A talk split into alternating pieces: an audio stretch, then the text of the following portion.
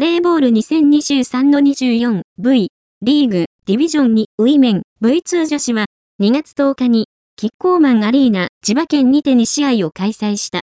第1試合、千葉エンゼルクロス対リガーレ仙台は、仙台が3対0のストレートで勝利した。千葉は粘り強く戦い、各セットを接戦に持ち込んだが、一歩及ばず、ホームで悔しい敗戦となった。第2試合、ブレス浜松対 GSS 東京サンビームズは、フルセットの熱戦を制した浜松が勝利。浜松は、年明けから、ここまで、無敗と好調を維持している。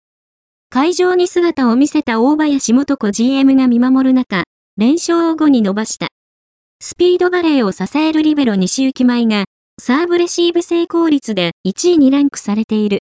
GSS 東京は、V1 チームから移籍加入のミドルブロッカー月金太、上沢沙織が、それぞれの役割を果たし、東海大学2年生のインターンズパイカー光弘のぞみが、打数74、28得点の奮闘。前線を見せたが、勝利には至らなかった。次戦は2月11日。同会場で2試合が開催される。2月10日終了時点での勝敗は下記の通り。